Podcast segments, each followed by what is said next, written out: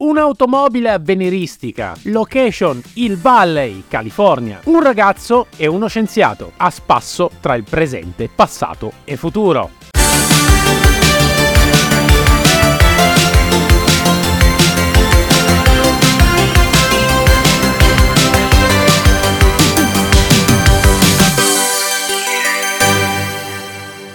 Appassionati e appassionate dei film, delle automobili iconiche degli anni 80, 90, 2000 fino al 2023 e anche oltre in questo caso, quindi nel futuro, benvenuti a questo nuovo episodio di Pistoni e Popcorn. Oggi parliamo di un'automobile, forse anche questa tra le mie in assoluto preferite. L'automobile in questione direi che non ha bisogno di grosse presentazioni o di grossi indizi, è facilmente riconoscibile. Come? È facilmente riconoscibile la trilogia di cui stiamo parlando. Signori, stiamo parlando di Spaceman from Pluto! Ah, no, giusto. Ritorno al futuro e l'automobile è una DeLorean DMC-12 del 1981.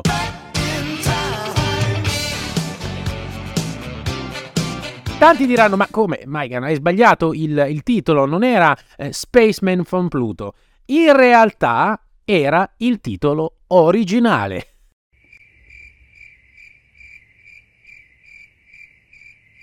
Lo so, molti di voi probabilmente stanno cadendo dal seggiolino, dalla sedia, se sono seduti, probabilmente stanno strabuzzando gli occhi o gli stanno sanguinando le orecchie, ma in realtà il vero nome di Ritorno al Futuro, di Back to the Future, era Spaceman from Pluto.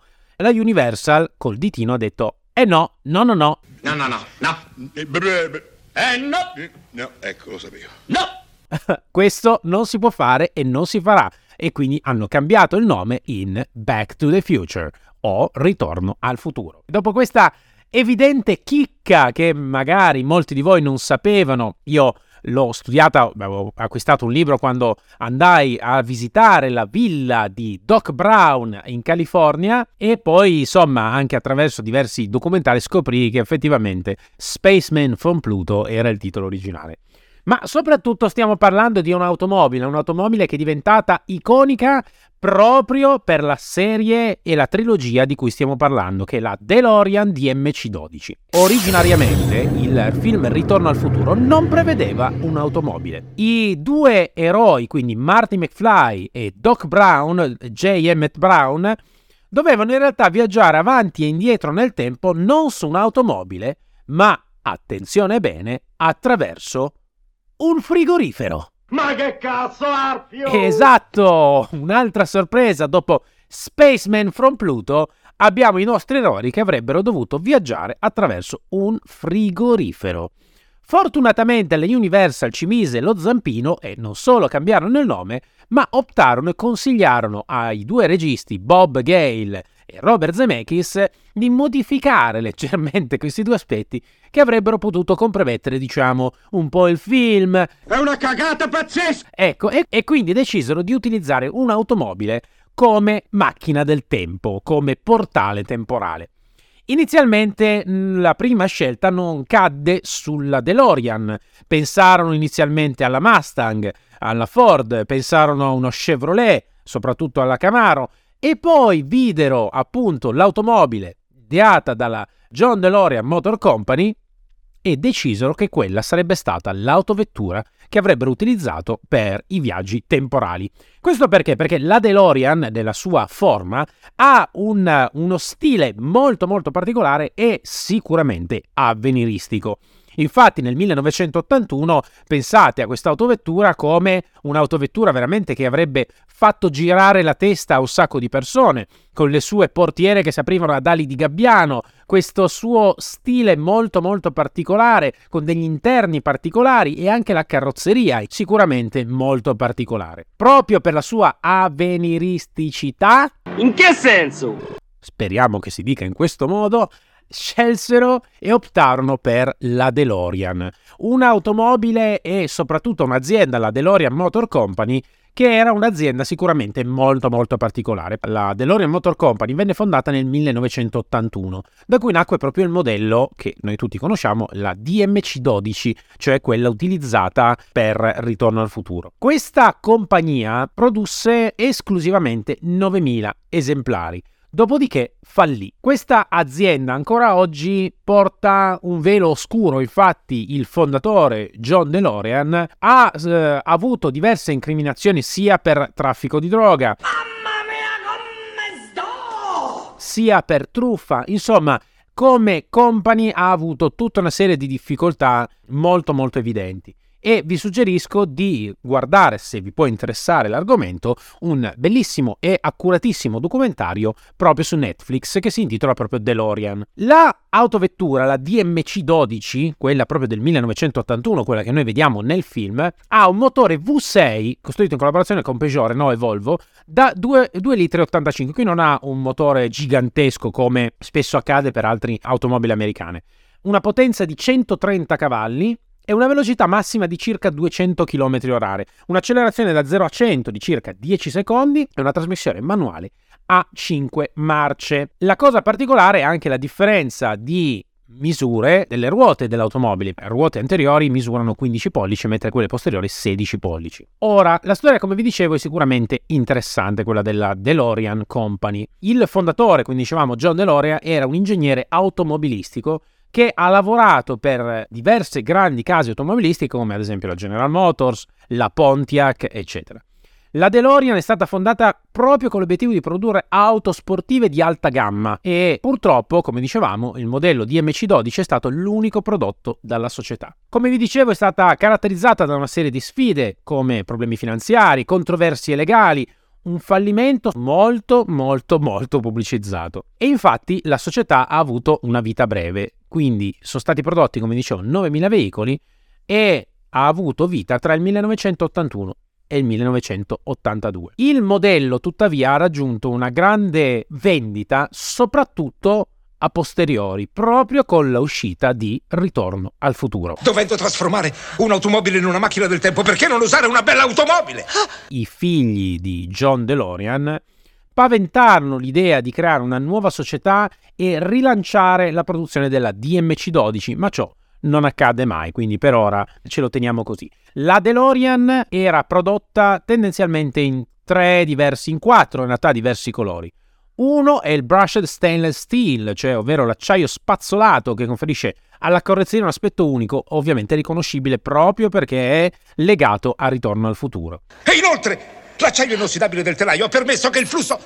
Tuttavia sono stati anche prodotti altri esemplari con carrozzeria nera, grigia e anche rossa. La DeLorean, nello specifico di Ritorno al Futuro, di Back to the Future, ha subito numerose modifiche ovviamente, quindi se voi vedete la DeLorean originale rispetto alla DeLorean di Ritorno al Futuro potrete vedere le notevoli differenze tra le due autovetture. Proprio per la esigenza della trama cambiarono diversi aspetti, sia esterni che interni. La carrozzeria infatti è stata utilizzata per aggiungere delle finte bobine di Tesla sul cofano anteriore, un condensatore di flusso sul retro, l'elettrificazione dei cerchi e delle portiere, l'orologio LED e un finto reattore nucleare sul retro. Sapete che inizialmente, soprattutto nel Ritorno al Futuro parte 1, l'automobile è un'automobile che funziona energia nucleare. No, questo aggeggio elettrico, ma ci vuole una reazione nucleare per generare... All'interno l'auto è stata completamente modificata. Vi è stata l'aggiunta di un pannello con numerosi pulsanti e strumenti, quello del tempo, no? Qui ti dice dove sei stato, qui ti dice dove andrai e qui ti dice dove sei. Questo ti dice dove stai andando, questo ti dice dove sei e questo ti dice dove eri. Registri il tempo di destinazione su questa tastiera. Diciamo che vuoi vedere la firma della dichiarazione di indipendenza? Ricordate? E ovviamente quindi il pannello del controllo sul cruscotto. Il motore originale è stato sostituito da un motore elettrico talvolta per le scene in cui la macchina si trasforma in macchina del tempo, e le sospensioni sono state riabbassate per migliorare l'estetica e l'agilità dell'auto nelle scene ovviamente di guida veloce. La macchina del tempo attivava i suoi circuiti temporali con una potenza di 1.21 gigawatt di potenza, e circuiti temporali venivano attivati attraverso la velocità di 88 miglia orarie, cioè circa 141 km/h. Crede che sia possibile portarla fino a 90? 90? Dannazione, figliolo, ma chi può avere mai tanta fretta? Inizialmente il ruolo di Marty McFly non fu dato a Michael J. Fox, perché Michael J. Fox era già impegnato in una serie televisiva chiamata Family Ties. Buonanotte, ragazzo del futuro! Che ovviamente gli prendeva tantissimo tempo, quindi tutti i giorni lui era impegnato su questa serie. La prima decisione fu proprio quella di assumere Michael J. Fox come Marty McFly, ma per questi motivi optarono per un altro attore che si chiama Eric Stoltz, con cui fecero le prime 4 settimane di riprese. Infatti ci sono alcuni footage che potete trovare tranquillamente su YouTube con, anziché Michael J. Fox, Eric Stoltz, il quale dopo 4 settimane si resero conto, quindi Zemeckis e Bob Gale. Tra l'altro Zemeckis era un ottimo amico di Steven Spielberg, il quale non fu il regista di Ritorno al Futuro, ma fu il produttore, e diede ovviamente dei consigli proprio anche alla regia. Devo dire, la qualità si vede. E optarono quindi, dopo 4 settimane, licenziarono Eric Stoltz e riuscirono ad ingaggiare Michael J. Fox. Michael J. Fox era impegnatissimo, ecco infatti che molte delle scene non le faceva. Di giorno girava presso gli studi televisivi di Family Ties e di notte girava per Ritorno al Futuro. Ecco perché molte scene sono state fatte proprio con paesaggio notturno. Il personaggio invece di Doc Brown, il grandissimo Doc Brown, è interpretato da Christopher Lloyd, che inizialmente non doveva essere lui. Esatto, non doveva essere lui. Inizialmente fu scelto un altro attore molto famoso negli anni 80 circa, il quale poi però fu solo una piccola idea, quella di appunto contattare quest'attore, il quale si chiamava John Lithgow. L'attore principale, quindi Christopher Lloyd, fu in realtà quasi una scelta parallela. Poi quando videro l'interpretazione nel provino appunto di Doc Brown non ebbero più alcun dubbio. E fu proprio scelto Christopher Lloyd, il quale ovviamente diede un carattere speciale al personaggio e ovviamente fu uno dei maggiori contributori al successo ovviamente del film. Strade? Dove stiamo andando non c'è bisogno di strade. Il suo personaggio, quindi il Doc Brown, è stato ispirato da diversi scienziati, tra cui Albert Einstein, ovviamente. Se potete tranquillamente vederlo, noi sui capelli, il fatto che abbia questa tunica bianca, eccetera. E infatti il cane che lui si porta dietro con sé nel 1985 si chiama proprio Einstein. Tra l'altro una piccola nota sul cane. Se voi vi ricordate, nel primo film, la prima prova, il primo viaggiatore reale del tempo non è un essere umano, quindi non è né Marty, non è neanche Doc Brown, ma è proprio Einstein, il quale viene legato con cintura di sicurezza alla macchina e attraverso un controllo remoto Doc Brown lo spedisce nel futuro. Alla prima della messa in onda del film Ritorno al Futuro ci furono diverse critiche, o meglio, ci fu uno spavento generale quando appunto Doc Brown invia nel futuro Einstein, quindi c'è questo momento in cui sembra disintegrarsi l'automobile con 2 strisciate di fuoco al suo passaggio. Mio Dio, Doc, hai disintegrato Einstein! Molte persone rimasero stordite, quasi stranite, perché pensarono che il cane fosse stato disintegrato. Quando, questo è un racconto che appunto in un'intervista ha dichiarato Bob Gale proprio, quando invece il cane ricompare 1 minuto avanti nel futuro, ci fu un sospiro di sollievo generale, come dire, ok, a posto, il cane è tornato sano e salvo. Calma Marty, non ho disintegrato niente! Le strutture molecolari di Einstein e della macchina sono completamente intatte! Quindi dicevamo, il personaggio di Doc Brown sicuramente è molto interessante, il quale anche si trasse ispirazione per il suo modo di vestire, eccetera, ad un altro personaggio sempre della scienza molto importante. L'idea della macchina del tempo è stata ispirata da un episodio di The Twilight Zone intitolato The Last Flight.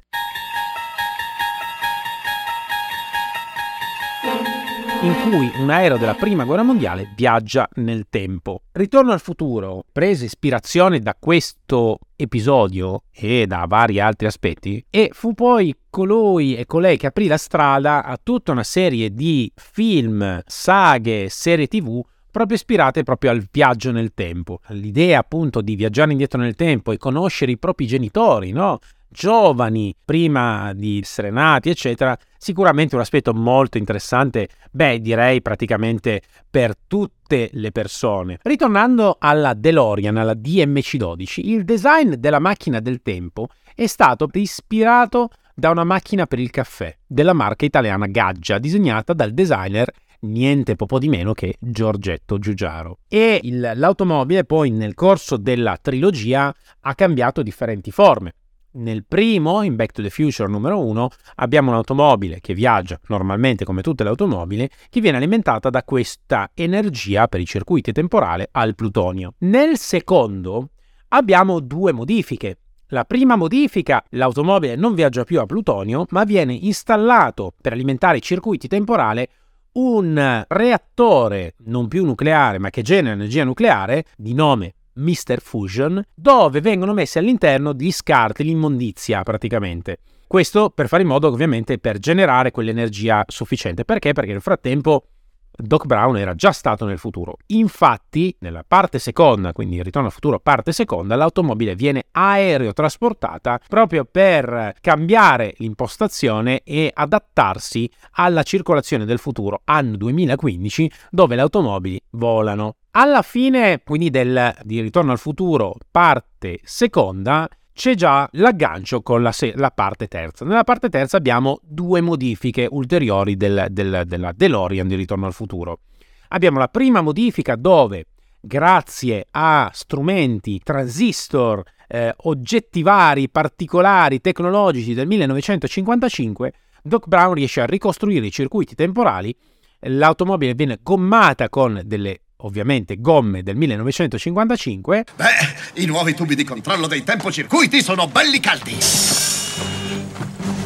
E l'ultima poi trasformazione della DeLorean è nel vecchio West, dove viene ferro trasportata. Vuol dire, anziché avere delle gomme su cui poter circolare, vengono installati delle ruote che ovviamente potessero viaggiare sulle rotaie del treno. Ovviamente non spoilerò altro per chi non l'avesse visto, così in modo tale che sapete comunque quali sono le modifiche, ma non vi spoilerò ovviamente la trama del film. La serie stessa ha dato poi vita a una serie animata successiva di nome Ritorno al Futuro, la serie animata,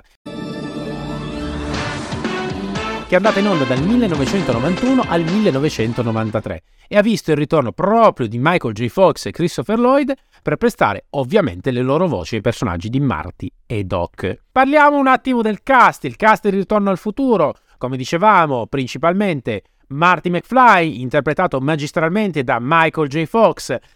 Nessuno può chiamarmi fifone. Christopher Lloyd nei panni del dottor Emmett Brown. Grande Joe.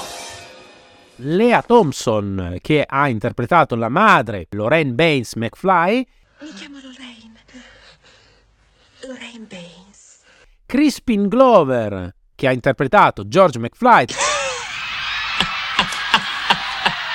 Tra l'altro lui è un attore molto meticoloso, molto particolare. Purtroppo ha avuto dei litigi tra la parte prima e la parte seconda coi registi, in quanto voleva maggiore attenzione sul suo personaggio e ovviamente un compenso maggiore, motivo per il quale decisero di licenziarlo e utilizzare un altro attore. Infatti in parte seconda non abbiamo Crispin Glover, abbiamo un altro attore truccato per sembrare Crispin Glover. Dopodiché abbiamo il fantastico Thomas F. Wilson, il fantastico Biff Tannen. La mia assicurazione, la macchina è tua, la tua assicurazione deve pagare, è questo che me lo paga. Il cattivo, il villain di tutta la trilogia, in tutte le sue forme e in tutti i suoi tempi. Ricordiamo Biff Tannen, Griff Tannen, il nipote, e il fantastico Buford cane pazzo Tannen. Odio quel nome! Lo odio! Mi hai capito? Nessuno mi chiama cane pazzo! E soprattutto non un caramelloso merdoso da merino come te! Quindi lui è stato il villain in tutta la trilogia. E infine abbiamo Claudia Wells, Jennifer Parker, che è la fidanzata di Marty McFly, che poi è stata sostituita nel sequel del film con un'altra Jennifer, un'altra fantastica, Elizabeth Shue, la quale ha preso poi le redini e il posto appunto della Jennifer originale. Un aspetto sicuramente interessante del film Ritorno al Futuro è che questo film in realtà ebbe tantissime difficoltà. Infatti Bob Gale e Zemeckis avevano lavorato già da diverso tempo sullo script proprio di Ritorno al Futuro, che vi ricordate inizialmente si chiamava Spaceman from Pluto, e lo proposero a tantissime case di produzione di Hollywood, tantissime, e nessuna se lo filava di pezza. Tutte rigettavano e rifiutavano drasticamente questa tipologia di progetto, soprattutto la Disney, la quale vedeva un pericolo per la sua Netiquette il fatto che nel primo film, quindi in parte prima, Marty a un certo punto arrivasse a baciare addirittura sua madre giovane e che la madre fosse infatuata di suo figlio. Quindi assolutamente non era concepibile per la Netiquette della Disney. La Universal alla fine diede il loro ok per girare il film, delle clausole per poter girare il film, oltre il cambio di nome, ovviamente meno male, fu anche quella di trovare un attore di grande nome per il ruolo principale, proprio di Marty McFly. E inizialmente, infatti, storsero un po' il naso per la seconda scelta di Eric Stoltz, visto che Michael J. Fox era impegnato in altra serie televisiva. Poi, fortunatamente, riuscirono a convincerlo, credo anche grazie a un lauto cospicuo contributo economico. Abbiamo anche un grande cantante, Huey Lewis, il cantante che ha scritto e cantato il brano The Power of Love, la colonna sonora appunto di Ritorno al Futuro, e appare anche lui stesso, quindi Huey Lewis, appare anche nel film come uno dei giudici, come cameo, uno dei giudici della scuola durante l'audizione della band di Marty nel capitolo 1. L'altra parte interessante, sempre legata alla musica, è proprio legata al performance di Marty McFly con Johnny B. Goode. Ok ragazzi, questo è un blues con il riff in si, perciò occhio agli accordi e statemi dietro, ok? In quella scena nello specifico è stata una scena molto curata nei dettagli proprio da Michael J. Fox, il quale prese ovviamente lezioni da un chitarrista professionista. Le scene in cui vediamo direttamente la mano di Marty McFly che strimpella sulla chitarra elettrica, in realtà quella mano è stata copiata appunto con i gesti e quei movimenti proprio da questo musicista professionista.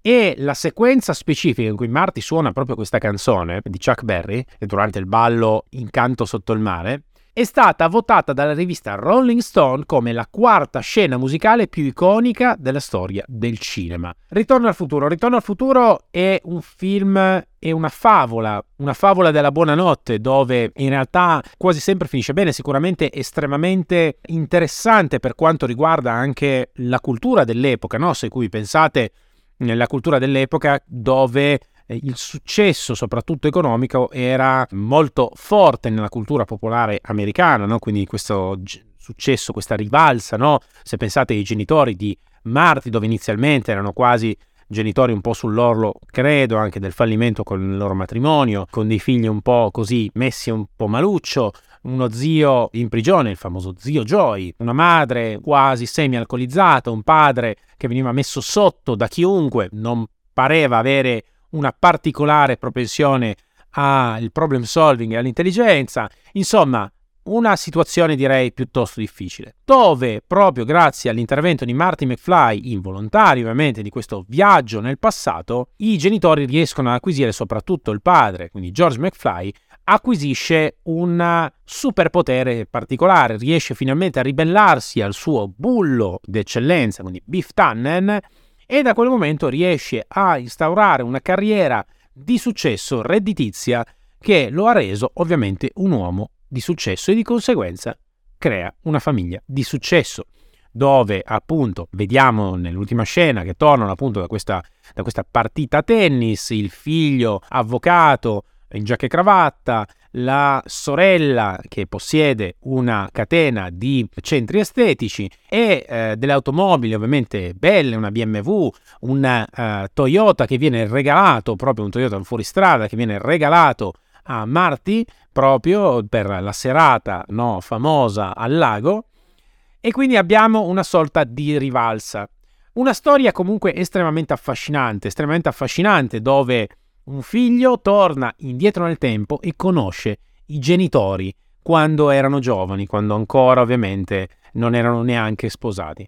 Abbiamo una parte seconda, forse della trilogia, il film che meno ha avuto successo in generale nella critica e soprattutto tra i fan, nonostante sia molto bello, a me piace moltissimo, ma sicuramente nella trilogia, diciamo che nel ranking dei più bei tre film della trilogia, sicuramente e molto probabilmente sarebbe all'ultimo posto. Dove va avanti nel futuro, nell'anno 2015, ormai per noi già passato, quasi ben 10 anni, mamma mia, e osserva come potrebbe essere il futuro, un futuro che per alcune cose, ragazzi, ci ha azzeccato e come. Dopodiché torna indietro nel tempo nel 1955 di nuovo per fare un altro balzo nel tempo e salvare il suo amico nel tempo, come viene identificato da Doc Brown, proprio nel selvaggio West nel 1885, per poi tornare nel 1985 e ricevere la visita di Doc Brown e non vi dico altro perché sennò andremo di nuovo in un altro spoiler, ma anche in questo caso è l'ultima trasformazione della macchina del tempo in cui non è più una DeLorean, ma la nuova macchina del tempo è un vagone locomotiva, ma è di questo direi che è un altro veicolo che in questo caso diventerebbe un po' lunga, un po' difficile parlare. Direi.